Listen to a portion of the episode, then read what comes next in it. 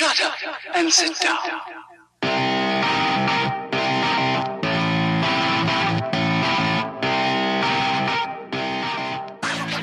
Hello, Jerry. Hello, Newman. Head like this, coast like that, break like this, stopping like that. Rolling, just rolling along, rolling, just rolling along. Rolling down the street outside my front door. You've pressed play on another illustrious episode of the Dialed Podcast with Matt Lee Grand, Evan Price, Lance Hepler, and Jake Von Turing. American author, Wilfred Arlen Peterson, once said, A person practices the art of adventure when they break the chain of routine and renews their life through reading new books, traveling to new places, making new friends, taking up new hobbies, and adopting new viewpoints. So I ask, when was your last adventure? Along, rolling, just rolling along. Head like this, coast like that, ring like this, turning like that. So how does it feel to be heckled all the time? Well, you get used to it after a couple years of it, all the time. It's really good. Yeah. So It's you're like uh, a rainbow in a rainstorm. Feels good. Rolling, this is riding a bike.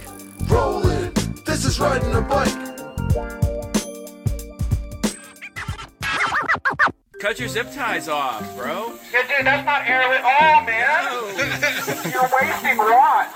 Oh, boo. I'm more disappointed than your mother. Boo.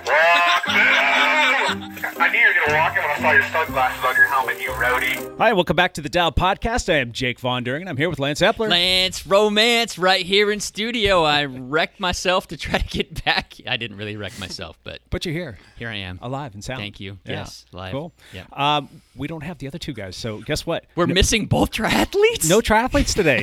Woohoo!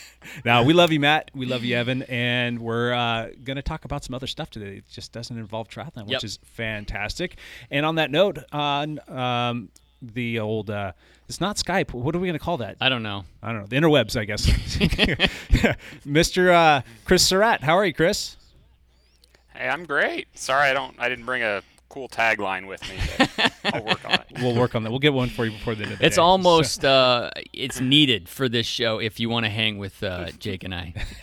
And then um, today we've got a special guest with us, Mr. Race Extraordinaire Promoter guy, Mr. Mike Ripley. How are you, Mike? Doing great, guys. How are you guys doing this fine? Was it Monday? It is Monday. It's all, Monday. all Yeah, day long, Monday, yeah. all day long. It's all so blur. Well, seven days a week. So I mean, I don't know what day. It is. what, what do you do? right on. Cool. Um, we're gonna do a quick backpedal this week, and by quick I mean quick. I can't I don't know if I can do that, Jake. Am I capable of doing that? I love to talk about myself. Thirty seconds, Lance. Go. Okay. Uh, I rode every day. This morning, I hit 200 days in a row. I don't know if that's uh, smart or stupid. It's probably a little bit of both. Um, so uh, that that's about it. I did have one really cool ride this last week where I rode through uh, Zion National Park. It was part of yes, thank you. It was part of my uh, uh, trek on the way home, trying to beat the snowstorm to get back to the northwest, and I did. So um, that's it. Hepler out. cool. My backpedal, real quick. Yeah, I don't even need thirty seconds, Lance. You rode on Zwift every day. Zwift, seven days, ten hours, done. That sucks. it was terrible. This, the Pacific Northwest this week, for those that don't know or, or from outside of the area, we got dumped on with snow and Yeah, we got ice hammered. and all kinds of fun stuff. So it pretty much kept all activities indoors. Yep. So yeah, lots of Zwifting. So, um, Chris and Mike, do you guys care to backpedal? Did you guys do anything interesting this week, or was it just like the both of us? No, seven days Zwift. Uh, I'm not even sure I remember how to ride a bike outside. How about you, Mike? Did you have a good week? Yeah, I mean, I, I'm trying to, you know, build up some kind of whatever Ripley form is. I think I hit 3,500 miles last year, which was good for me. But uh, Great. no, I'm going to go ride 50, 50 miles reportedly towards the Mudslinger course from Corvallis tomorrow morning. Oh, Oh wow. So somebody's coaxed me out of my den. So we'll see what happens. what will be your weapon of choice on that ride? Mountain bike, steady my tires. commo- my yeah, my no, my my Klatch. I got a Co-Motion um, Klatch, custom Ripley sized gravel bike uh, from Co-Motion Cycles, and carbon where it counts. And uh, yeah, just um, try to get some video and just uh, have fun exploring. awesome. love it. Cool. Um, I, I, so the reason why we wanted to do this whole short backpedal thing is because I want to introduce our guest. So uh, we've talked about Chris Surratt what a hundred times Uh, plus, yeah. like almost every episode. He's kind of a regular training partner of mine. Um, I've talked about him a lot because I super respect him and I love riding with me. He makes me a better rider. So we're super to have. the Albany Animal. Yes. Yes, Chris, tell us about yourself, man. I, we could do a whole show on just you alone. Your journey to get to the status of where you're at is uh, like you're the the reigning bar champion, the best all around rider, category Correct. three, all different disciplines. Yes. in the Oregon Bicycle Racing Association. Um, but just tell us a little bit about you. What what makes you tick, bud? Sure, I, I'm just a guy that spends too much time on his bike. Um, you know, I, I got into this bike racing thing. Well, I got into cycling again as kind of a means to lose some weight and get in shape. Um, and I quickly figured out I was okay at it. So I've been Okay. doing this bike racing thing for I don't know five or six years now. Um, I've been with Dialed for three years, and I'm just having a blast. It's Awesome.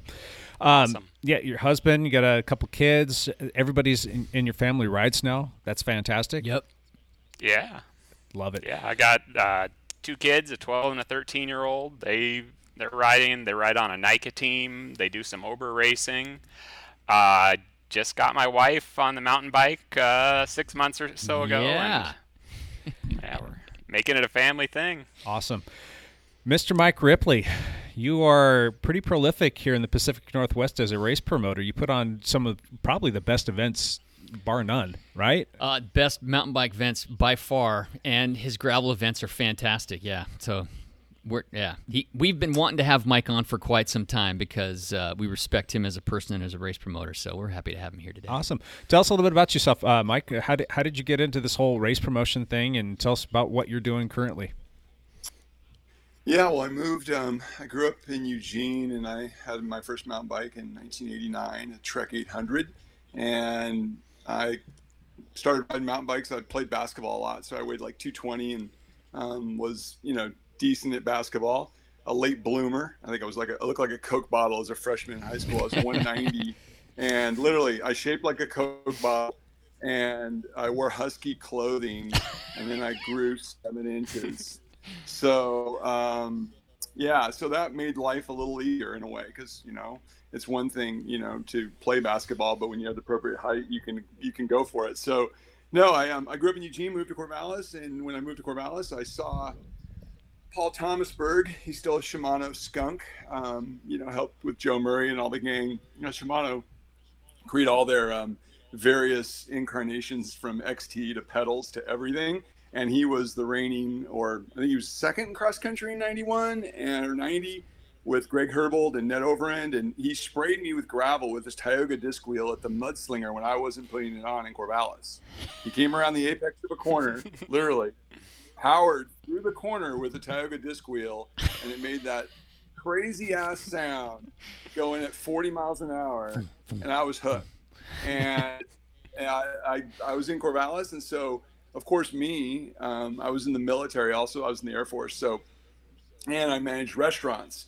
So that made made it, of course, appropriate for me to start the Corvallis Mountain Bike Club, and then take over the Mudslinger from Randy Pratt, who was a racer who raced for Raleigh and was a national uh, Norba uh, Masters champion, and still probably has records in Corvallis. Yeah.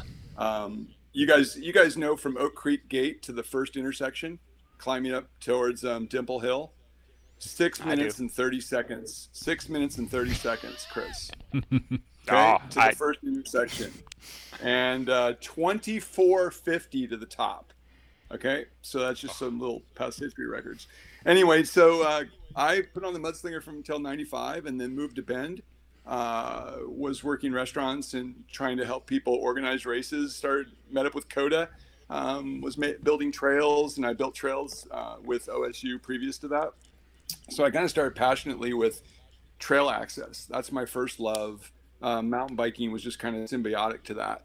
So moving forward, when I moved back to the area um, in the valley in 2000 and 2000, uh, the mudslinger didn't happen at Peavy Arboretum. So in 2001, I took it back and then formed a company in 2003 And from that point on, got involved with Obra, and just the story just kind of uh, went on and on. Went full time in 2011. Uh, kicked my restaurant job to watch my kids grow up and do the uh, self-employment gig for better or for worse. But uh, you know, it's been a labor of love um, for the most part. You know, um, you know that's it's been great. I mean, I'm still trying to ride my bike a lot. I still try to get to an event without being accused of it being my event when I'm dressed in my kit. I find that to be kind of humorous. uh, you know, the first person that asked me, it's probably will happen. I'm going to go down to Shasta Gravel Hugger. And somebody's gonna go, so Mike, uh, you putting this on? I'm like, no, no, no, leave me alone. Guilty by association. Yep. Yep. Guilty by association. Yeah. Awesome. So Well, cool. that's a little short story. All right. Well, we're going to dive into a lot more stuff. Um, Mike and his race promotion company, Mudslinger Events, will be our topic for the day. Um, but before we do that, uh, Lance, we got some Patreon news. Oh, yes. We got a couple new Patreons. A couple new A patrons? Two, yeah. We got uh, Austin Ailing and we've got Kim Catherine. Both are new Patrons Oh, to the show, and I am super stoked about that. So you know what that means? A new drawing. Yeah, let's do a drawing. Thank you, Austin and Kim. Yeah, for those that are watching on YouTube, we're live streaming this. You can actually kind of see we've got this neat little uh, hat here. I'm going to put it up on my thing. Um, from Aerolax, we've got a new deal with Aerolax, and they sent us a bunch of goodies to kind of put out there, and we've got that. And then we've got another uh, um, race bottle here from uh, Sierra Nevada. So that was kind of nice. Let's uh, let's shake up this whole thing here, and it's like I think. 20 some odd things with Rob Buck's name on Did it. Did you take Rob Buck's name out of there? Probably should. I don't know what the deal with that is. Guy wins every week. All right. Who who do we got here? Read my chicken scratch. Chris Hitchcock. Chris Hitchcock. Nice. Yes. Congratulations, Chris. So, Chris, you got yourself a new hat and a uh, sports bottle. Come on down, and we will get that to you. Um, I miss seeing Chris. He's a good guy to talk to. he is a good dude. He's just like one of those all-around nice guys. He's a good guy. He's uh, just always there, always helping out. Love it. So, um, if you're interested in becoming a patron, you can go to dialpodcast.com, and on that page, you will see a little link there for Patreon. Click on through, and you can choose the Patreon that works best for you. Um, we greatly appreciate everybody who is a show supporter, and uh, we'll keep doing this every single week. I've got a bunch of stuff, so I'm just going to keep doing drawings until we run out of goodies. I love it. And if anybody wants to give us some stuff to put in the queue there, There you go. Yeah, by all means, bring that bring that down, and we'll, we'll throw it in there. I So- got a used handkerchief I could give to you, Jake. That's How- a lot of DNA that we don't need, Lance. That's for sure.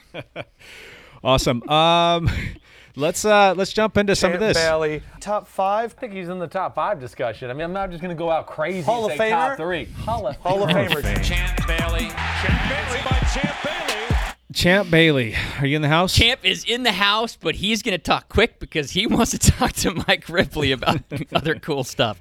All right, a couple of big events did happen this last week. Uh, the Tour de la Provence, which is a five four day stage race in France, um, that been ha- that happened. A lot of big hitters showed up for it because people want to test their legs. Um, and it, was a fun race to watch. It was won by Ivan Sosa of Ineos Grandos. I did I, I said that wrong. Uh, but second place overall was Alaphilippe, and third place was Egan Bernal. So, Oh, wow. yeah, there was some big Ineos- hitters that showed up. Ineos yeah. looking strong. They um, Sosa and Bernal kind of uh, killed the Mont Ventoux stage. They like rode away from everybody. And Alaphilippe, he like got in the break and mixed it up in the sprint like every stage. He was just like on him. testing himself. So it's kind of fun to watch that world championship jersey actually be in the mix. So that's what happened there. Um, the other news is uh, Peter Sagan is going to miss the first couple of classics. He was hoping to do all the classics this year, but uh, he tested positive for COVID. Oh wow, good good on you, Pete. so he's he's already he's already through it. They're just now announcing this. He's already his symptoms are already gone, but he lost a little bit of training, and they've decided he's not going to do the first uh, two big classics, uh, Omloop and I think Kuurne, Brussels Kuurne, or something like that. That's too So, bad, but Sagan's going to sit out a couple of those. Other than that, that uh, it? That's it. I'm out. Champ here. I'm all about having fun. You know, get a couple of cocktails in me, start a fire in someone's kitchen, maybe go to SeaWorld, take my pants off. Thanks, champ. uh, you're welcome. Cool. Um, that's it. That's it. Let's jump into the show. Uh, Mike Ripley, I want to talk to you about Mudslinger events, and we've got a bunch of questions for you. Ready, bud?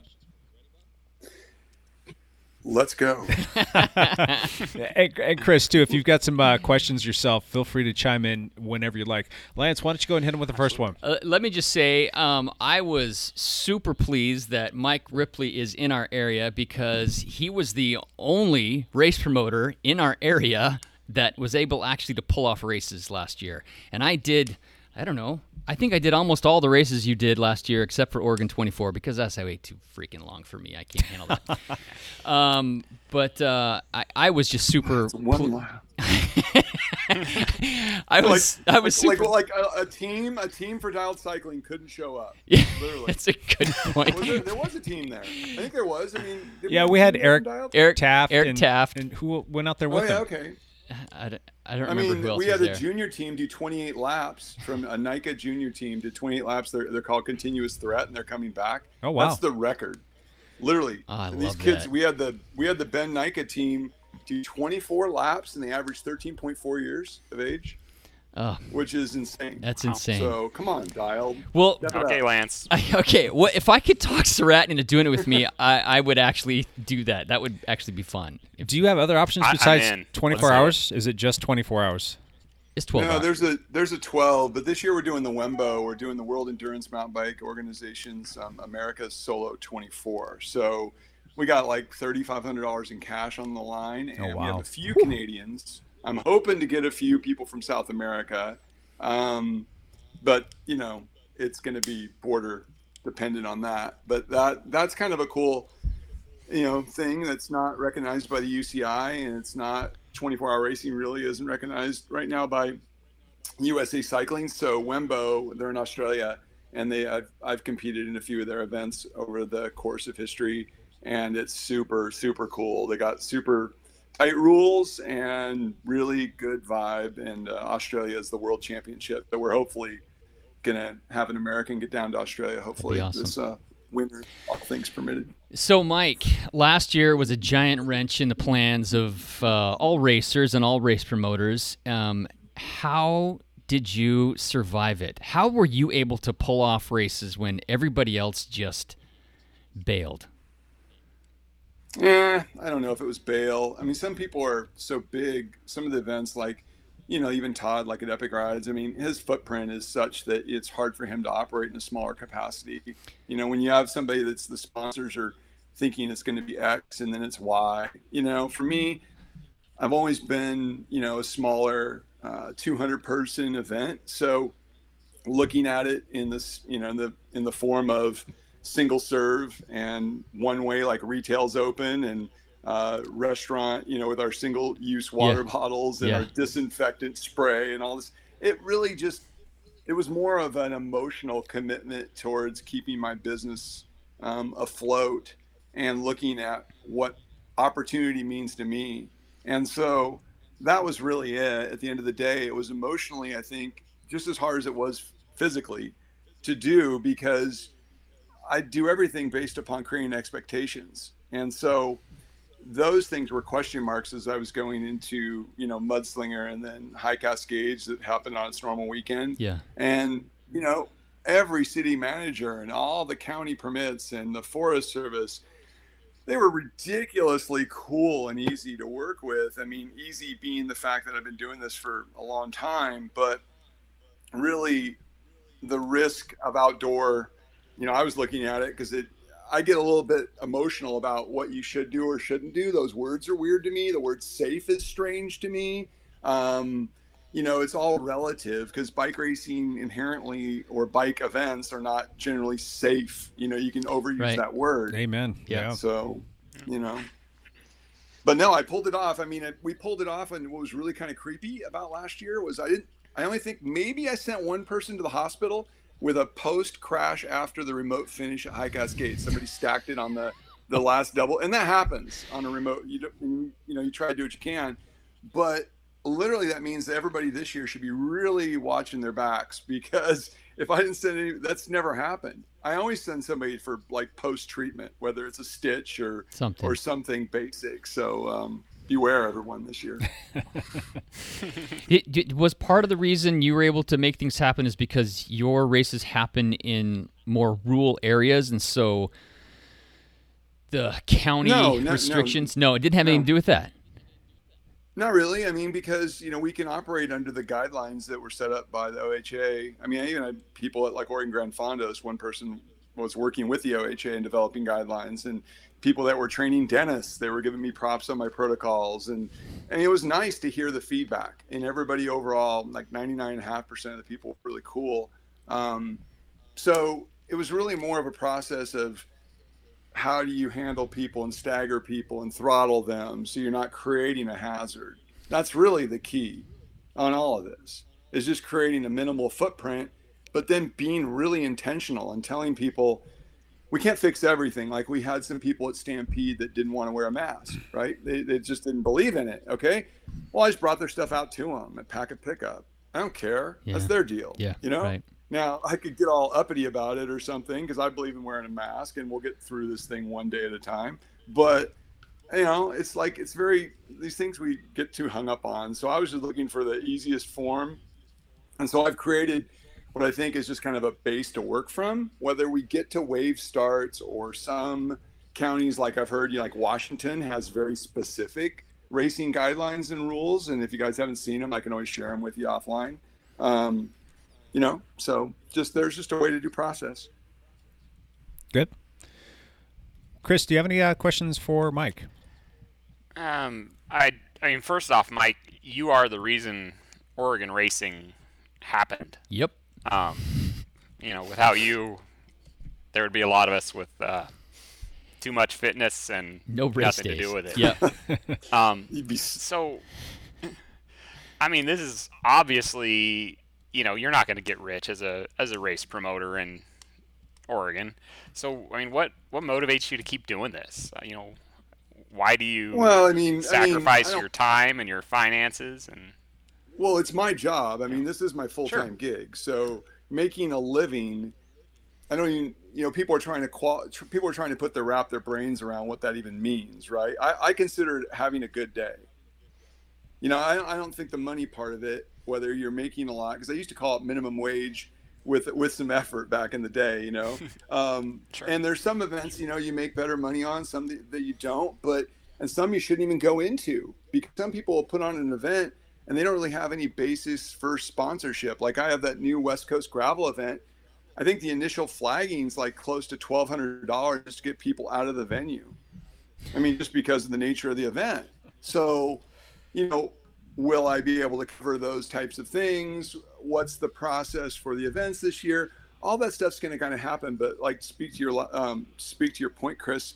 You know, the the thing I think that's been a biggest benefit about what happened in 2020 was that hopefully by my actions or but what I did, it allowed other people to possibly look at their events and to look at how they can do their events in a single serve fashion moving forward and provide that kind of mental and recreational um, outlet that we all need for our bikes. And, you know, I create events for racers that are racing at the front of the spear. I love that part, but I'm kind of a mid pack to back of the pack kind of guy um, in a way that I don't really have a bone. I've been competitive like two or three years. Usually it's in Clydesdale division where I'll throw down for top, you know, top three maybe. so uh, I, I just like the game. I, I just think as an as a, a basketball player in my brain, I just like stuff that makes me tick, and I do it because one, I love being outside. Two, I love clearing trails. Three, I love people in general. I think people are awesome, and there's just so much opportunity out for there for people to be engaged and connected to, you know, health and wellness, and that's really where I see the value in what I did last year and what I'm continuing to do is just to be able to advocate for that because unless we take these people that have been moving around more through COVID and we connect people to other people, we're operating in just little silos. And I and I find that to be the hardest challenge right now is I'll have five or six different ways that I have to communicate to a participant. And it's it's insane right now how many different filters and boxes there are. And when I'm on my bike, all of that disappears. At least most of it, unless there's a Strava segment that comes up or something stupid. Um, so- or you know, you got how connected you are, or how you we're choosing to be connected. But I've seen a, the thing that's fascinating right now is there's a lot of people that are choosing to be disconnected. I'm having more times where people are saying, "Take me off your communication list when it comes to some of my running events," or "I don't need to see any information. I just want good information one time. I'll show up, I'll pay whatever. I just want an experience. Just be succinct. You know, just try to just." And I, I don't know. I just love it. I mean, I just love the challenge. My brain's works that way. I guess I love the challenge of all this.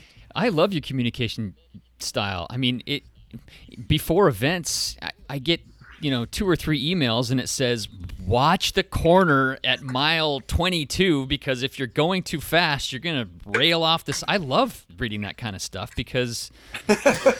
Because sometimes I can't pre-ride a course, and you're just going in blind. So I love that you Oh, do all that. well, that. and you know those things, those things, Lance. Though it's kind of funny. I tell all these promoters because I, a lot of people ask me, they'll call me and they'll ask me for advice, whether it's a new event or it's just friends I know. We'll share information, and that's cool. And I tell people, I go, your 72 hour email before the event, you have a chance for people to listen to you, and you you have a chance to nail it during that time period, and then you only have up to 48 hours after to tweak whatever, do whatever, shift whatever, and then literally hit reset, rewind, and move on. And I have 17 events, I think, which is pretty much stupid um, on one hand, but um, you know, they're like some of them are like my children, and you don't want to like off your children, you know. But some of them, you know, I, I, I don't know. It's like it's funny. I, I love what I do, and uh, I guess I got I think another about 15 years to do this thing. So why not, right?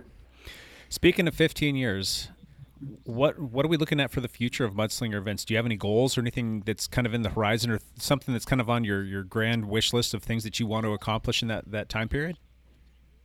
Big question, Jake. Way to hit me with one. Yeah, life's, life's dreams. Um, I, I'll never ever outdo Brad's stripper bus from Cross Crusades, so um, can never ever outdo that one. I don't think my wife would let me. Let's see, shenanigans. Oh yeah, I'd love to be more shenanigan based. I have to hire more people to be shenanigan based. That's that's one thing. Um, no, I I really want to put on a, the the Wembo World Championships of 24. I think that having a 24 hour World Championship for 24 hour solo would be killer. Um, I want to see where UCI gravel takes us uh, because I do think, you know, as a function of travel tourism and what it is, I'm it's it's just a function. I, I, I would love to be involved in something um, to that degree, especially for Oregon because Oregon is very it's very popular with people that recreate, but we don't really kind of like what Road World Championships and Kevin's trying to do. We don't really we don't really haven't really had huge events or something really big to hang our hat on, and so I'd like to be a part of something like that um, outside of directing marathon mountain bike nationals and and having the high cascades, which is you know my my um, joy and I love it and, it- and a you know, very well respected event. So Yeah, no, I mean, you know, it's it's interesting because there's a lot of people that are starting to come into this area, um, even like triathlon, like um, Ironman. I've heard some rumor and some other some other things that I'm not at um, liberty to discuss because I'm connected to too many agencies that connect me to people, and then it never goes anywhere because those national groups are so busy they they never talk to you, um, or to some degree. But now I don't know what's next. I mean, I think there's a lot of hybrid type stuff coming up. I feel like virtual is interesting, but my survey that we had like 600 people or 640 that responded, you know, people said virtual events were not really comparable to real world events. And, you know, that spoke a lot to me as far as people's desire to see each other, even with a mask, even distanced. It was cool as hell to see you, you know, everybody, all you guys, and anyone that chose to come to one of my events last year. It was really cool.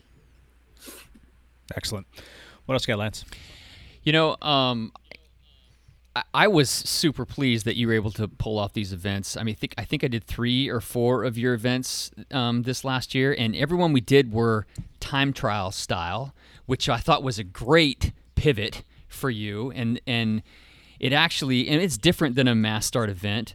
Um, I, I will say, uh, I, I was a I me I think me and Chris actually did four events together last year, and three of them were yours. And I, I beat him once. That's my claim to fame. O- only once, though. Just once. Just once.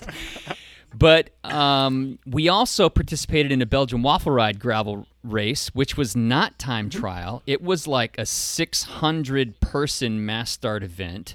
And from what I understand, there has not been one single case that was contract contact traced back to that event, even though contact tracing is not all that reliable in the U.S. But there were no cases that were taken back to that mass start event. Do you think you might be able to pull off mass start events this year? Oh, I mean, if we're thinking about this from the standpoint that how effective, you know, at first, you know, don't wear a mask like Lane County. And that was really because they didn't want everybody taking the N95 masks off the shelf, Right. right, for the doctors and nurses. Right. But, And, and the numbers are probably way off, but I always go back to the first thing I heard back when COVID first starting that, you know, like the general cloth or the general mask is 16% better than, you know, and I'm sure the numbers are better than that, but it's more of a thing where, I mean, I have a friend Cimarron at um, uh, Grow uh, Grow Races. She's doing True Grit March 6th, and she has 750 people at her event um, coming up. I've got that on my radar. I just don't. I just don't think if, if it was such a prevalent disease outdoors, I think Bend, Oregon would have been on fire all last spring Right. with like mass COVID. So, you know, outdoors, kind of like outdoor dining or outdoor anything, or like when I drove by the mall yesterday, I got uh, reassured that what I'm doing is reasonable, and I and I struggle with those things because I don't know why, but I'm always second guessing myself. Um, but I think that a mass start event, like a, especially when we get uh, a lot more of the 65 plus crowd vaccinated um, starting in March, whenever the supplies become. Because we're once we get that crowd that's technically dying, you know, that's all dying from this. Well, that's what vaccines are supposed to do. Right. That's how we move forward. So then I'm going to feel even better about, hey, let's go for a bike ride. And see, I, I don't think the wave start personally has to be me yakking you all standing next to each other for five minutes. Right. I think that more like I need to get the the purge, like a big recording of the of the sound the purge, and let you guys start just going up this road at a random uh, time where we just sound this uh, giant like uh, beacon. Uh, so going for a bike ride is not really. I don't think it's going to be a transmissible or a thing that's too risky. I'm sure you guys ride together, other groups ride together. Um, and so I'm not really worried about a, a, a mass start event right now. I'm not really ready for it. Yeah. But by the time we get another few months, as things keep on trending down, I'm going to look at it. But it has to be competitively fair. At the end of the day, that's the limiter on all this type of formats. That TTs are competitively fair, and if you tell the fastest people to come earlier in the day and start, then technically, like at Stampede, where it was a one second win, you know, Massimo Yeah. lost by one second. Right. Braden and no, there's always these things that can happen. Um, like we just got permission from the landowner at Stampede to do a TT start um, for this year, so that's really exciting news last week. Um, Great. Excellent. so we'll be back in the venue again. We won't have the horse lead out right now, or we won't have the kids race because it draws a crowd. But we're still going to do the long course and the short course, which is killer. Um, and I'm stoked about that. Yeah. So, you know, it's um, yeah. I'll let you guys talk. Now we're here to we're we're here to hear you, Mike. Oh yeah, really? Yeah. Awesome. Chris, do you have any other questions?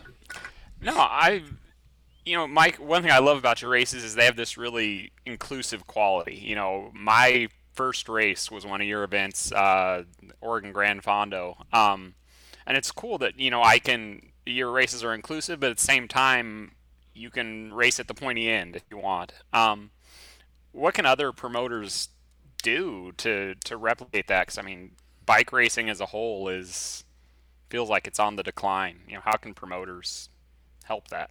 That's a good question. Yeah, I just tell you, I mean, I put on timed events, guys. I mean, that's literally it. Unless I'm putting on a road bike race, which I've done, that's a race. Now, even the Cat Four Fives, that's a race. There's somebody that wants to win that thing, you know. Yep. They're Yeah. dying for it. So I, I get it. It's just like step. It's all kind of discipline related. So for me, I can put on a trail run, and guess what? You go to the running store. Everybody that's buying shoes wants to go to a 5K or a trail run. There's no barrier. But for some reason, the more that we make it about racing and the more we make it about upgrades and the more we make it about all that stuff, the less people are interested because then they fall by the wayside.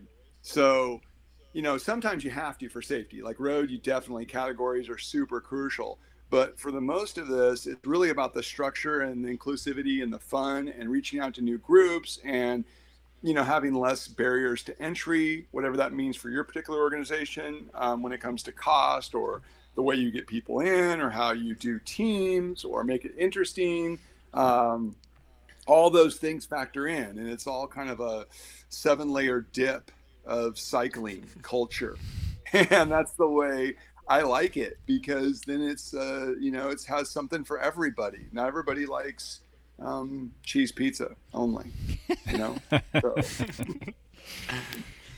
That's good.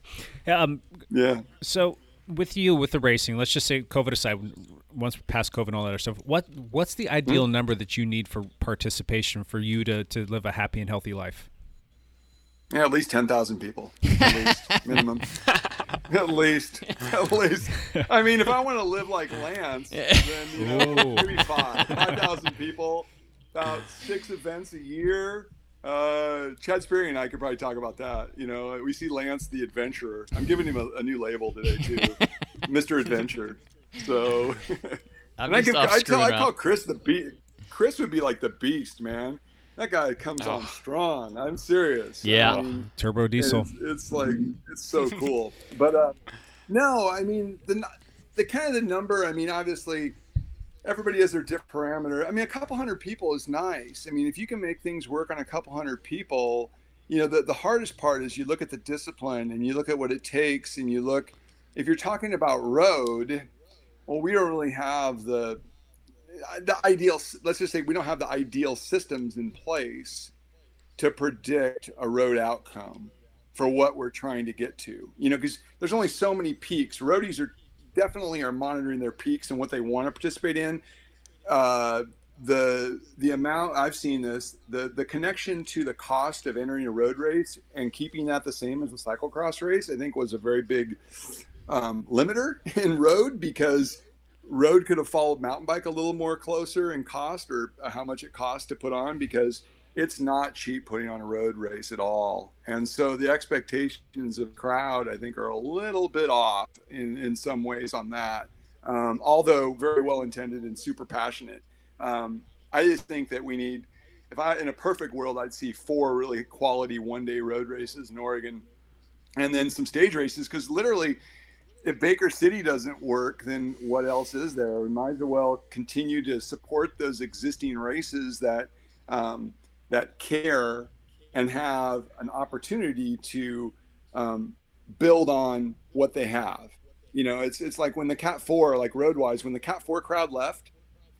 Well, that'd be like saying the sport categories leaving in mountain biking, Yeah. or the Cat Two Yeah. and that that literally is something that unless you can have those participants want to participate you got to create kind of a, a an opportunity for the person that wants to do uh, the the bridge pedal or the person that wants to ride the worst day of the year ride or the monster cookie ride. If you don't add that to your event as a road race whoa that, that's that's an opportunity. But you still have to get off your high throttle um, you know attitude or whatever you're trying to present. I mean you can do both but it takes a unique person to try to be that you know all that all inclusive event and I would think that that's, where the profitability would be. You don't you don't oh, include Oh, the masses, you aren't profitable, right?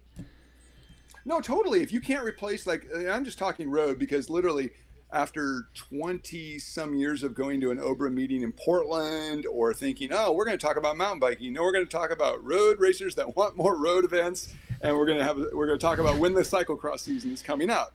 That's literally the discussion.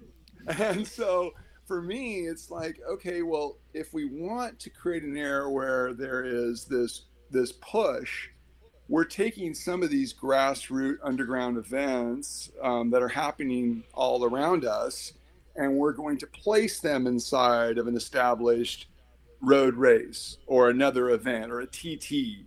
And there's something else going on. It's called layering. If you don't, if you if you can layer your event, especially when you have a little weak participation, um, you know you, you can do pretty well. It's like half marathons are the bread and butter for running. If you're putting on a full marathon, you're going to get about three times as many people doing the half marathon as a full marathon. So you wouldn't exclude that crowd or a 5K versus 10K. Right. It's it's it's pretty simple. It's just you're putting on events for people that own bikes. And that's like for me, I like building trails for people that own bikes. I like putting on events for people that own bikes. And everyone should do at least two disciplines. If they're if they're a cyclist, that would be a beautiful thing also. So I would say, I mean, you put on a race, it's competitive. Competitive people generally find themselves on teams. What can teams do to better support you and other promoters, um, other than just showing up? I mean, that that's the the, the low hanging fruit, the rhetorical part of like how we can help support promoters. But what can a team like Dial do for you and your organization to make you thrive even more? I mean, the key thing. I mean, you guys create a unique beast, which is really cool. I mean, it's like you're uh, you're open, you're open up for a lot of people. You, you support all these disciplines. You're really you know well rounded, and you guys are professional, and that's really cool. I think that the the challenge now is that teams teams really are they they have their calendar a lot of times laid out 12 months in advance. And if we're talking about a team, is that a road team? Is that a team that just only does one discipline? Is that a masters team? The word is kind of generic and and most people they like doing what they like to do at the end of the day. I can't usually get people um, i can try to up the frequency if i'm trying to ramble on too much. The frequency is really if i have 12 cycling events and you guys are coming like lance you're hitting three um, you're hitting two jake and you know some other people it's for me it's just looking at the frequency of things and that okay, if they're coming to the Oregon Coast Gravel Epic on the 1st of May, are they going to do the double the next day at West Coast Gravel? Now it's like 50% of the people are doing the double. So now I have to figure out okay, do I not have the right distance for certain people? Am I not marketing right? But teams, what I want to hear from teams is what do they expect at the end of the year? What's rewarding for teams? I mean, obviously being rewarded accomplishment wise, whether you guys win the bar or if this point structure needs changing to support smaller teams it's really what's the the team is what you make of it i guess to say and i don't know really what i can do for teams often other than the fact if i'm tracking teams and scoring them is there a unique and interesting thing besides um, rewarding age groups which i'm now doing through a champions cup uh, from Mudslinger events. So I'm scoring all my events, and it's on the results tab. So everybody, every one of my events is pushed into five-year age groups, and that way I'm just trying to reward the best overall riders at that are coming to mind in multiple disciplines. And so I just, you know, for me, I'm just trying to keep keep the event, you know, towards satisfying the local community and satisfying the new rider, as well as keeping the people that have been riding and racing for 20 years engaged in the sport. So I don't know. It's a big, long-winded answer. It probably didn't hit your um, your question, Jake. But I, I, don't like. At the end of the day, you know, teams. I could look at the list of teams that are on the OBRA site, and a lot of people don't travel out of the Portland area except for once a year or a few times a year. So you're kind of, you know, they kind of know what's going on. So if somebody wants a certain event, um, we have a lot going on in Oregon. I think we're almost like coffee and beer. We're spoiled to a certain degree in some ways that there's so much going on. And what I would, ch- what I'd want to challenge everybody to do is go find an event in Utah or go find an event in California. Go go to Washington and go try something out. Not to say we don't want to support OBRA because we definitely do, but there's so much other people and communities and things you can take your Oregon love and go outside the state one time because I've man, I love going to ride out of state. It's so fun. Um, it's a blast. Meet new people. You know, uh, last year I was able to go to Utah to do some cyclocross races because it was one of the few places. It was the only place in the whole West Coast where they were doing cyclocross races. And man, I kind of fell in love with the community. It certainly is not as big as it is in Oregon and Washington, but uh, and and they, the race promoters, more than once came up to me after the race and they're like, Lance, tell us how do our races compare to the races? I know you do, you know, cross crusade races. I know how how do our races compare? And they were honestly asking my opinion, which I thought was kind of cool. But it was neat to see, you know, or be a part of another community and see how they put on races and what they did and what their courses were like. Absolutely. Well, to go back to what Mike was saying about like what what do teams want? I mean, I think at the, the end of the day, teams are competitive because they're full of a bunch of competitors, and to pit the teams against each other in a fun, lighthearted, you know, competitive manner is going to drive competition. Driving competition is going to drive more race entries because you're not going to get points or you're not going to have the ability to compete against the other people unless you're racing. Right. And we as a team have always challenged the people on our team to do their absolute best and get to as many races as they possibly can, which is why, you mm-hmm. know, the well, I guess last year doesn't count, but the two years prior to that, we won the best all-around team competition through Oregon Bicycle Racing Association, and it was a message that that took so well with our team that it actually blew my mind. I mean, we had more points in first place than second, third, fourth, and fifth combined. And that's because we showed up when we went to the races. Yeah, we had- because we had people at almost every single race. yeah, and our goal, whenever there was a competition within a race, whether it be Cross Crusade, Portland Short Track, the Oregon Best All Around uh, Rider competition for teams, whatever it was, we showed up and we showed up in numbers because we were competitive and we wanted to win. Yeah. And guess what? We won all of them. all of them. So I, I think at the end of the day, having some sort of a competition in there and actually making it worth something, you've got to champion it. You've got to you've got to put it out there and you got to make a little bit of a spectacle about it. And not to, to belittle OBRA but they really don't do much with respect to the team bar competition. It's kind of like buried five or six clicks deep in the website. Yep. it's a, a little blip a little mention at the end of the year at the OBRA you know um, year in award ceremony. And that's about it. There- and so the teams that know about it will definitely be checking it and will make a little bit of a stink about it. But you have to celebrate that just like you have to celebrate everybody that's out there. It doesn't matter if you're a Cat One or a Cat Five, you know, brand new person. Celebrate everybody that's showing up to the races and and and let them know, hey, good job. We know how much work went into that. That's not easy. You went out there and, and trained yourself. You suffered and you did well. We got to celebrate that. Yeah. That's that's kind of a, a vibe that we have with our team. I would love to see more of that from race promoters. Not like, oh, uh, you know, someone got upset about something, so we're not doing any more, you know, podium events or something like that. It's like you're going the wrong direction. It's like, so what if somebody's pissed off about something? That that's fine. You're not going to ever make everybody happy. You know, that's a, an anomaly. Push that aside because I can tell you one thing. There's probably about 20 other people that want to see that and want that. And what's what's more like sad trombone than like oh, I just w- worked my butt off and I won a race and it's like nothing. It's like go home. right. Thanks. Great job. Go home. Here's a pat on the back. You know, it's like I just worked really hard for that, and that could be somebody's like shining moment. I know that there's people on our team that they won a race, and it was the first time they've ever won a race, and there's there's nothing, zero. That well, sucks. you'll see you'll you'll see something at the Gravel Epic this year that'll.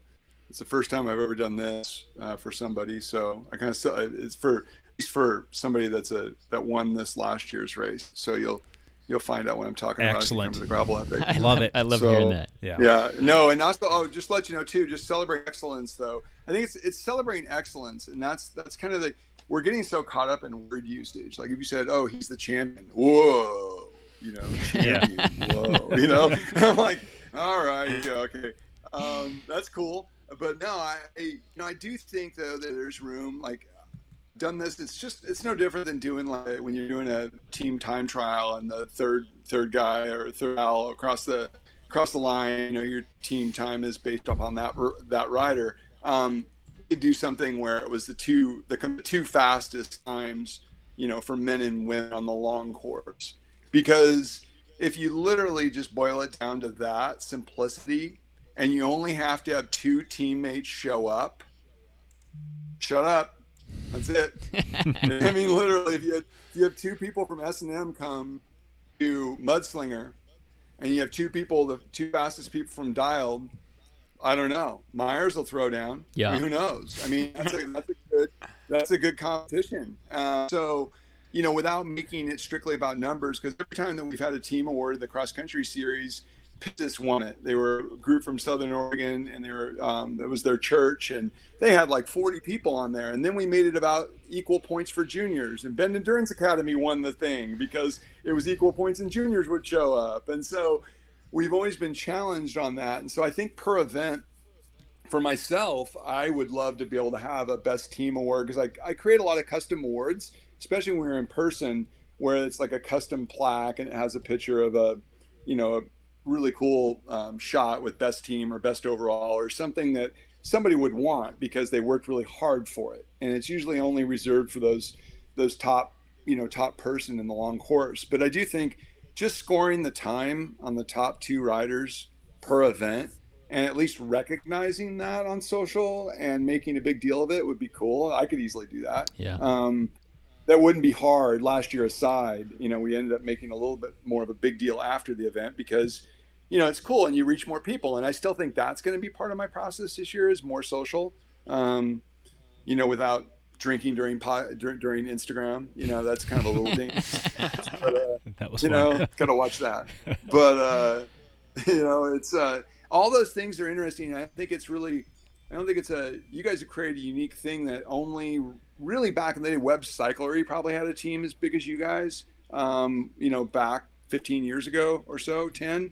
Um, maybe Pistis uh, as far as community-based Southern Oregon, they were huge. Had like 30 people, I bet, or more.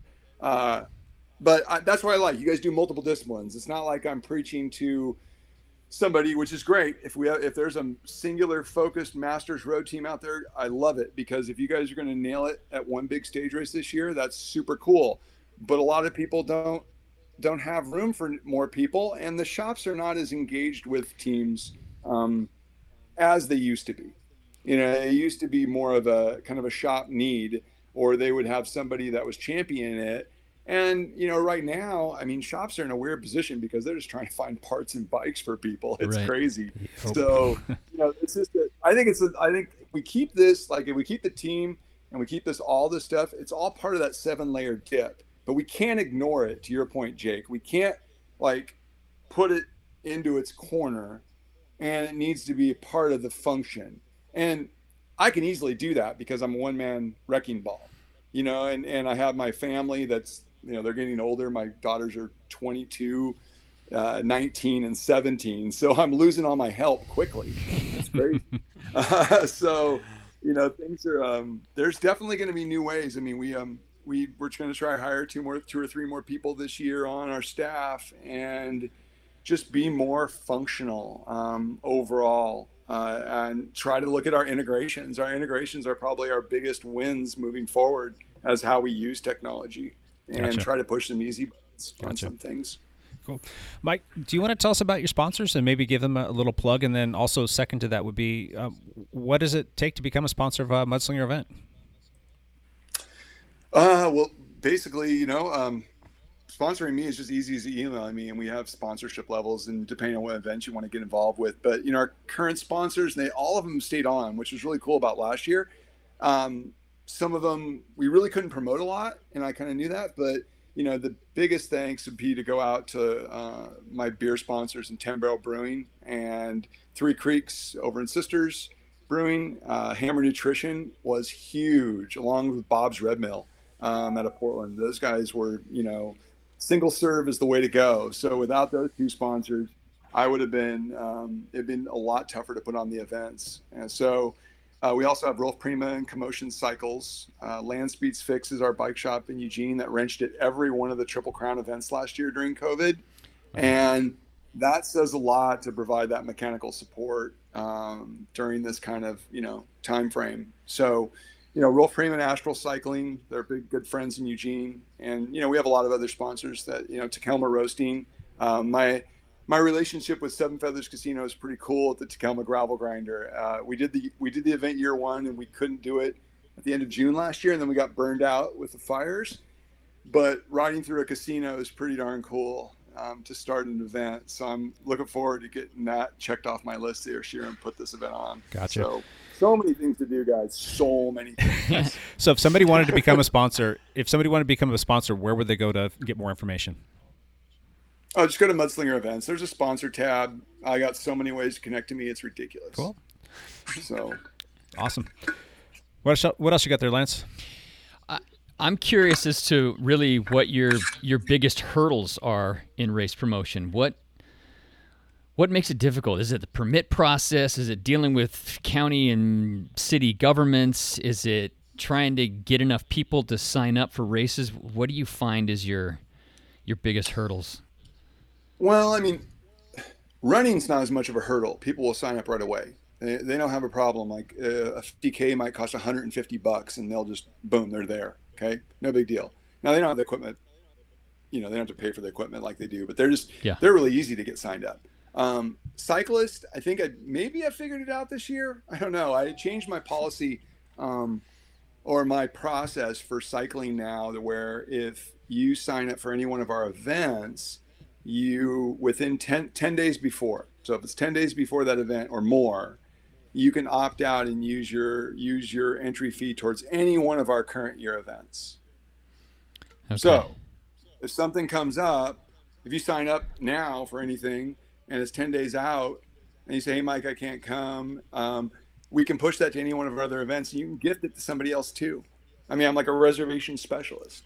so uh, it's, it's, it's, sometimes it's legit, it'll be logistically a little bit um, insane when you're doing back to back to back events. But the, the biggest thing, it's, I think the toughest thing is just to get the and one or the people that are cycling because we're still like 80% guys you know? Right. like 75% you know generic white dude. So Right. when we're planning things there has to be something for somebody else to go hang out and do. So i'm trying to create things more around the weekends activities for families because this synergy that we have with NICA and with OBRA and with dialed and the teams and all this stuff it's beautiful. It really is. We just have to be able to um, continue to express how to be successful in all this. And then we'll all win. Um, all somebody will finish last but who cares? As long as you're dead last but fin- if you DNF that sucks you know? DNFing sucks. If you finish it's good. You know, I, I have another question that kind of comes off of that. How do you pick your dates? Because a couple there's you have a couple races that conflict with some of Chad Sperry's races, and I am in like major personal dilemma as to what to do. Really? Really? Well, you know, I told Chad. I told Chad when he was gonna he was gonna put his dates on that weekend. I told him I was gonna come over and find him in Redmond, throw him in his pool, and drown him. No, I'm just kidding. Uh, no, literally, Chad. We we talk all the time. Literally, like I talk to all like a lot of the promoters in the state, even when they're doing relays and they're doing all the other stuff. Yeah. Um, like Easter kind of Easter kind of threw Chad into a cascade of one week forward this year, and being that he was already f- filled up with people, Yeah. Um, no big. I mean, like he'll probably go back to the last weekend of April next year. Um, you know, and, and that that part, there's so many people that live in Oregon. There's plenty of it's you know it's not a it's not that big of an issue. I mean, Bend people generally love to race in their backyard, just like Portland people like to race in their backyard. Right. So I kind of know I'll draw less from the Bend area if we're on the same weekend or even a week apart. Even a week apart, it's hard for people to duplicate 260 mile efforts or two big efforts. So you guys can, but the majority of people will do one event a month um, from the crowd of people, the wider cycling community. If we look at how many members or how many people go to OBRA events and how many people in this greater Pacific Northwest region are cyclists, oh my gosh, Yeah. that's huge to draw into the crowd. So, um, I don't know what you're going to do, Lance. You're screwed. I am screwed. You are screwed. you are. So, I mean, Do they start at um, the same no, time? We, I stick to, just so you They guys know. I mean, as yeah. far as the the weekends though, I stick to my weekend. So if I'm the first weekend, second weekend, third weekend, that's really easy. The difficulty comes into it is if so, somebody starts a new event on the fifth weekend of the month. Oh, their brain can't think. Because Right. next week, next year it's the fourth weekend, and now they're on top of somebody. So that's the biggest thing where people have to look at scheduling is if they start a new event and they start it on a month or a year where there's five weekends in the month, don't do it. do it. Don't look at that. Pro tip. You know, look at that's a pro tip. Gotcha. Um, Mike, what do you think we're missing in the race scene here in the Pacific Northwest?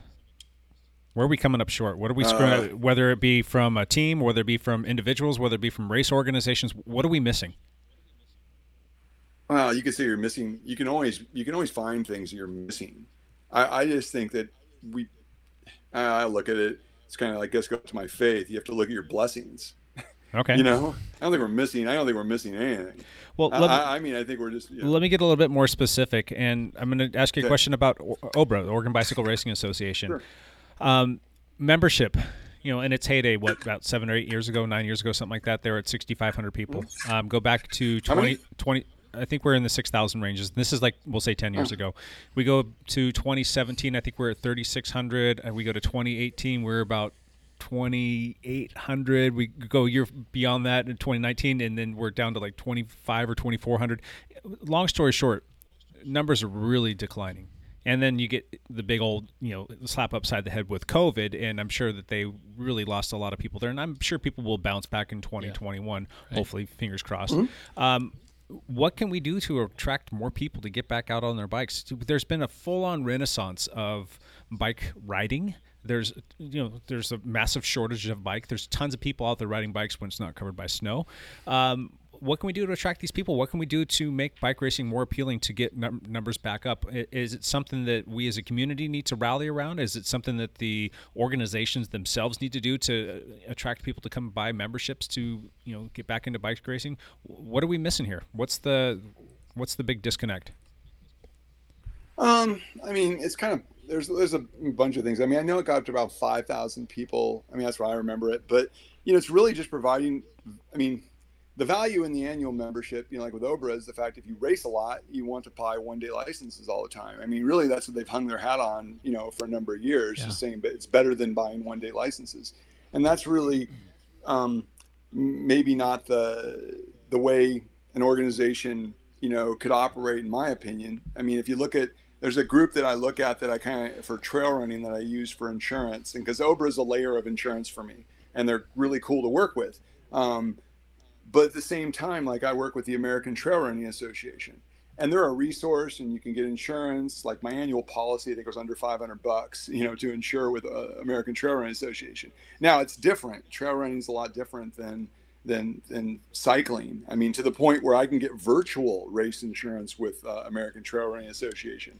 No product is available in the U.S. for virtual cycling or any kind of a competitive. Um, uh, specific course. There's no such insurance out there. So um, we're, we're in a higher risk category when it comes to cycling. So, I mean, the organization, just like I guess other membership organizations like IMBA or a Costco membership or its purchasing power, people want to be part of it, part of something that provides them opportunity to connect to other people. And I think Obra's doing a good job with that as far as they have some basic things that are in play.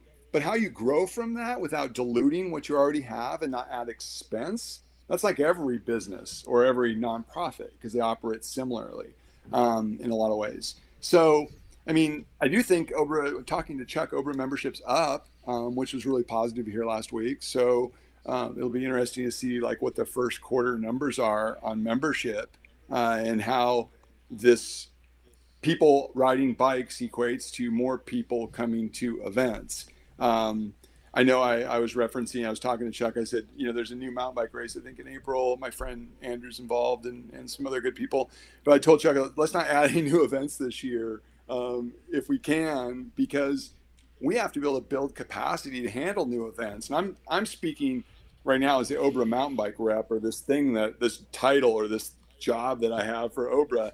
Um, but I'm Mudslinger Events, so I'm a company and a business, and I utilize Obra for you know what their marketing can help me reach some people, and they have solid insurance that I utilize for my events, and the more people I can coax out of Portland, the better, or Bend, because those are our two biggest hub. And I don't have an event in Portland, so a lot of people in that area they won't really know me um, unless you know they take a trip and spend probably more money than maybe their um, cycling budget allows, so to speak. So I think those are the biggest challenges, Jake. Is that we I used to um, not mockingly, but I used to call it the Portland Racing Association because you know it's, it's the PRA and it was something in Southern Oregon because I put on races down there and they were always struggling. And, and, it's funny because even in Eugene, when we had a cross race and somebody go, Oh, we want to be like Cross Crusade. We only got 100 people. I'm like, You have one flipping tenth of the population or more. You should be stoked with 100 people. That's what you should get. I mean, that's literally the truth. And people don't like hearing the truth a lot of times. It's hard to stomach. So, I think that all the systems that currently are in place or all the promoters that we have in place, we just need to see what normal is this year and then look at what uh, you know look at what can be done if people have the bandwidth because it, it goes from everything i know that for me it's it's hard to it's hard to get anyone to work for me on a weekend in bend oregon for if i talk to any of my friends that i know that are relatively successful. I mean, I don't think they, they do it because they want to do it. They wouldn't do it for money. But I mean, I couldn't offer them 40 bucks an hour and they wouldn't come. And so, how are we supposed to, as an organization, survive? I mean, if I'm saying we as like being part of OBRA, when you know maybe an official might make a hundred dollars plus mileage on a weekend to give up their weekend, and that's a lot to ask. And so, I just think some of the structures are just a bit antiquated um, and just need to be reimagined in a lot of ways. And it's nothing. That's not. That's like every organization has to be looked at. I, all the people on the board are awesome and they all mean well, and Chuck means well, and everybody.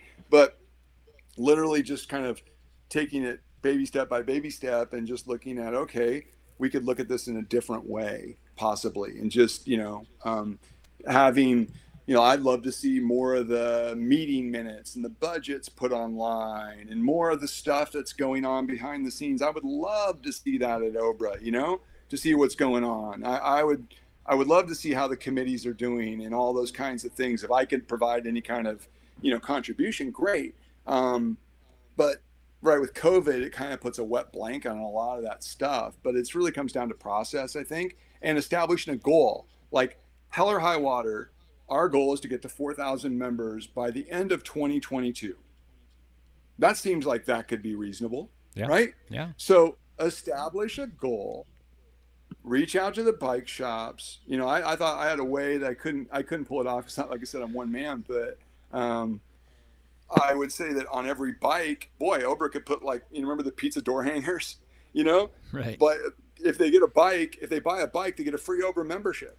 You know, there you go. I mean, it's a little not bit a bad of idea. I mean, you as a business owner would kick in money, you know, for that or something like maybe it would be on the sponsor card or something like that. Maybe not at a bike shop, obviously, but I would.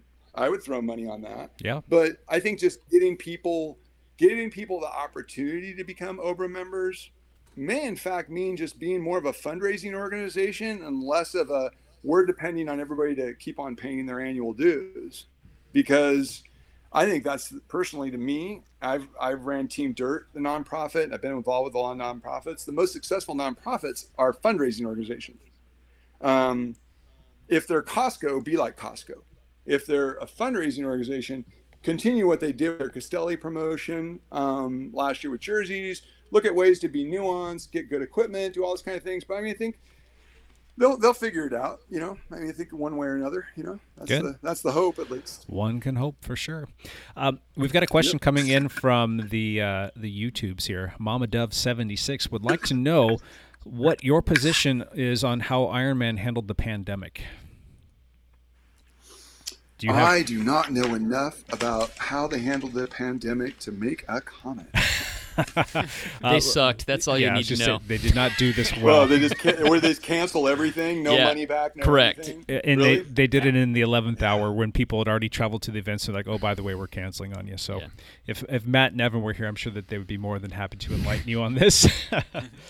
Well, awesome. yeah, that's been a. That, I mean, you're right. That, those things are impossible. I, I know that to a point. I mean, we did a for the events that we held last year. Normally, like if like if Lance, you sign up and you don't show, and you know, I'm not giving you anything after the event. Yep. I mean, not hardly anyone ever would expect it. Yep. But with COVID, yeah. with COVID, yeah, you know, COVID's a little bit different. So, um, that's it's interesting though. But like our policy now, there there's been some people nationally, um, not during COVID, but it's happened where, let's say for example, your permit gets pulled, maybe a road washes out. Now, hopefully, you can reschedule the event. But some of these things that have happened across the nation, I mean, I my insurance didn't cover pandemics; it was excluded for the events that we had insurance on. Oh. So it was, but we we're doing what we can, and we're trying to spread that load over a couple of years and see what we can uh, come out with. You know, Gotcha. So Gotcha. Lance, you have any other questions? Uh, I could tell my favorite Mike Ripley story. Go for it. oh God, it's horrible. Do you want to hear this?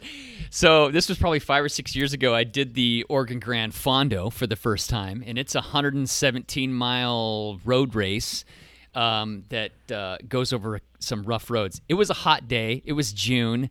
Um, it's a 117 mile course. I think I was like 105 miles in, and it got so hot that my front wheel blew. My tire blew with like like 12 miles to go. Oh no. It blew. I was doing like 25 miles an hour, so I yard sailed all over the road and like scraped all this stuff up. And I'm like, okay, great, my race is done. So I sat on the side of the road while somebody came up and said, hey, we'll contact the race guys so that they can come pick you up. And I'm like, super, just get me back to my truck. So I sat there for about 20 minutes and finally got sick and tired of sitting there. So I just jumped on my bike and I rode to the finish line on my flat on my rim, on my front rim. I'm I'm riding up this hill. There's like one short little hill before you roll back into Cottage Grove, I think is where it finished. I think that's where it finishes. Mm-hmm. Anyway, right. I'm I'm riding up this hill and Mike Ripley drives up next to me in his truck cuz he's like I think he got word some idiot blew out his front tire and he needs to be picked up. So Mike was coming to pick me up. And he rolls up next to me and he's like, "Hey, you uh, want to get in the truck?" And I'm like, I'm like, F no, I'm not. I'm finishing this dumb race now that I'm already ruling in. And Mike's like, all right, dude, that's just what I would do. All right, we'll see you at the finish line. And so he rolled on. Off he went. Yeah. So I was like, okay, not only did Mike find out where, okay, he goes to the spot where I'm supposed to be sitting by the road. I'm not there. And he just drove out to find me. He's in the middle of putting on this whole race. And he drove out to find me, who was the idiot who crashed his bike. So that's my. That's my favorite Mike Ripley story. You probably don't even remember that. That was a long time ago. I wasn't a dialed No, I- member back then. No, I remember. I remember abandoning a lot of people that were like determined to finish. So Yeah, that was me. you know, or or people that refuse to come off the course when they're delirious, you know, things like that. So there's, there's a lot of crazy stuff out there that happens. So How about we flip this, Mike? Do you have No, any? that's awesome. Let's flip this, Mike. Do you have any questions for us? no, what are you, well? What are your guys' um team goals? I mean, given the uncertainty, you guys going to be focused on just partic- like being general participants in everything you can, same old thing, or are you guys Win particular event everything. that's on the horizon? Win it I mean, all. but is there a big dialed event, like a, one singular thing that you guys want to just crush? Gosh, like a race on the schedule, huh? I know that a lot of the guys Like where are, everyone shows up, like you just swarm like bees. Like everyone's like, "What the hell?" Well, the the team competition at Cross Crusade tends to be important to us, and so I guess that's one event where we really kind of show up big. Same with uh, short track, the short track racing. The short track definitely. PR is another one. Um, I know that the Baker City Classic is another really important event to a lot of our, our roadies on the team, so they're they're pretty keen on that. Um, I think though on, on on the whole. I don't know if this is just me speaking um, selfishly because it's really what I'm keen on. It's I want to build like a, a premier, like known across the land juniors program. I want to be the reason why more kids get into bike racing because that's how we become sustainable for the future. You got to plant those seeds now, and I think that we've got so many kids out there, like the best cyclists in the world. And I've always said this: the best cyclists in the world don't even race their bike right now. They're they're playing another sport. They just don't know that they're the Right. best cyclists in the world. So Right. I want to let these kids know, like, hey, there's more to life than baseball, football, basketball, and soccer. I mean, those are great sports. Don't get me wrong, but there's this other thing called bike racing that you can do for the rest of your life. So I want to get kids involved in that. I want to show them the different disciplines. I want to get them excited about getting on their bike and racing and doing it for a lot of years because they can start at nine, ten years old, and we've got people on our team now that are 70 racing their bike at 70 Yeah. years old. Yep. Jay Hamlin's out Jay there still crushing crits at 70 years old. And it's like, hey, look at this guy. He's still doing this at 70 years old. And, you know, there's a lot of people that don't come into the sport and know that they're good at it until they're in their mid 30s to early 40s. Chris Rat. Um, So I just I want to get more people on bikes, and, and I'm really keen on getting more juniors out there, and I want to take them to all these different events and have us show up and do a really good job with that, and that's that's important to me. I think that's a beautiful thing. I mean, I, I, I yeah, I think juniors. That was the biggest success of 2020, though, was junior racing. Um, watching the evolution. I mean, watching how fast Ian's Ian got, and Yeah. seeing like Paige Edwards, and seeing all these different Oh, yeah. juniors Yeah. that are just, you know, just becoming like super well-rounded, um, super cool people, and they've always been cool, but they're coming out of their shell, and they're they're competing for top spots. So that's um, really really exciting. I've seen a lot of juniors in my day, and uh, you know, I'm gonna gonna go down. I think I'm gonna beat Jacob Rathy down at Shasta Graffelhugger. By the way, that I Get could some. I could you know try to when he was when he was 10 years old, I could work him. I could work that kid when he was going to Mudslinger. That kid had nothing on me, nothing. Love it. That's just like I, I my one of my favorite one of my favorite um, jokes is I, I give Serena um, Gordon a bad time because I beat her at Echo one year. so forever, forever, I can crush Serena. That's Just right. tell her that she hates me for it. You know? Yeah. So anyway, Awesome. All right, guys. Any other questions? Anyone? Not me. No. No. All right. Let's move into Appreciate one. it, Mike. We're going to jump into one last thing, Mike. This is where you get to say anything on your mind. It could be about anything. Um, I'm going to start with Lance, though, so I'm going to give uh, Mike and, and Chris a chance to come up with their one last things. Go my, for it. my one last thing I want everybody to go to Mike Ripley's website, mudslingerevents.com, and look at his events and sign up for one this year. Some of my favorite events are on his calendar the Mudslinger, the Oregon Coast Gravel Epic, the Sister Stampede, the Oregon Grand Fondo. Uh, there, there are great events on his schedule. You need to participate in one. Absolutely. It's a good plug. I love that. Cool. Mr. Surratt, one last thing, bud. So I just got an email from uh, Unbound Gravel, and I've got some interesting plans for June. So, uh, formerly the Dirty Kanza 200, I'll be racing. So, hey, congratulations. So you literally just got that? He, well, like last uh, week ago, yeah. Okay. So, What's the uh, date look on forward that? To some requests for uh, June 5th. Okay. So, got some big 10-hour training rides coming up. If you guys need something to do. Oh, yeah. That, that sounds fantastic. I might come join you for four or five of that. Awesome. Right on. Mike, one last thing. Oh man, one last thing. I mean, we're we're doing pretty well this year so far. Just want to let everybody know that um, we're trying to fill up 200 spots before we feel like we can take any more, and it's really going to be um, just wait and see on a lot of the format. But the stoke's really high. People are really interested in racing, so the one thing I guess is just to, like I said, if you check out my schedule and configure a time to get together with your family and take a little trip or with your friends, um, invite somebody new on a ride um, that you are not accustomed or to riding with. That's my one big thing is if everyone looks outside their bubble and invites somebody on a ride, especially whatever you can do with COVID or how people feel comfortable, if you can make that happen in 21, um, the world will be a much better place. Yeah, absolutely, absolutely. Um, my one last thing is I just wanted to give a big heartfelt thank you to uh, Mike for coming on the podcast with us today. I've been kind of looking forward to this, and yet I've been going back and forth. And that's uh, thing number one because I always have multiple one last things, right? Because I get to do multiples. My other one last thing is I wanted to also give another big thank you to Matt Legrand. He's not here with us today, but he did a, a little YouTube video and he posted that up on the YouTubes yesterday. And he spotlighted um, 10 small YouTube channels that he thinks that people should um, check out with without even asking us or telling us or letting us know that that was really what he was going to be doing. Um, he, he put us in there, Lance. He- and he plugged us. He plugged us, and we've had a bunch of new subscribers, which is fantastic. Thank So, you, Matt. Yeah, big thanks, Matt. Go check out Matt's uh, video at youtube.com forward slash Matt Legrand. Or no, M Legrand. Because the Matt Legrand will take you to the pop star. so you can check out that too if you want.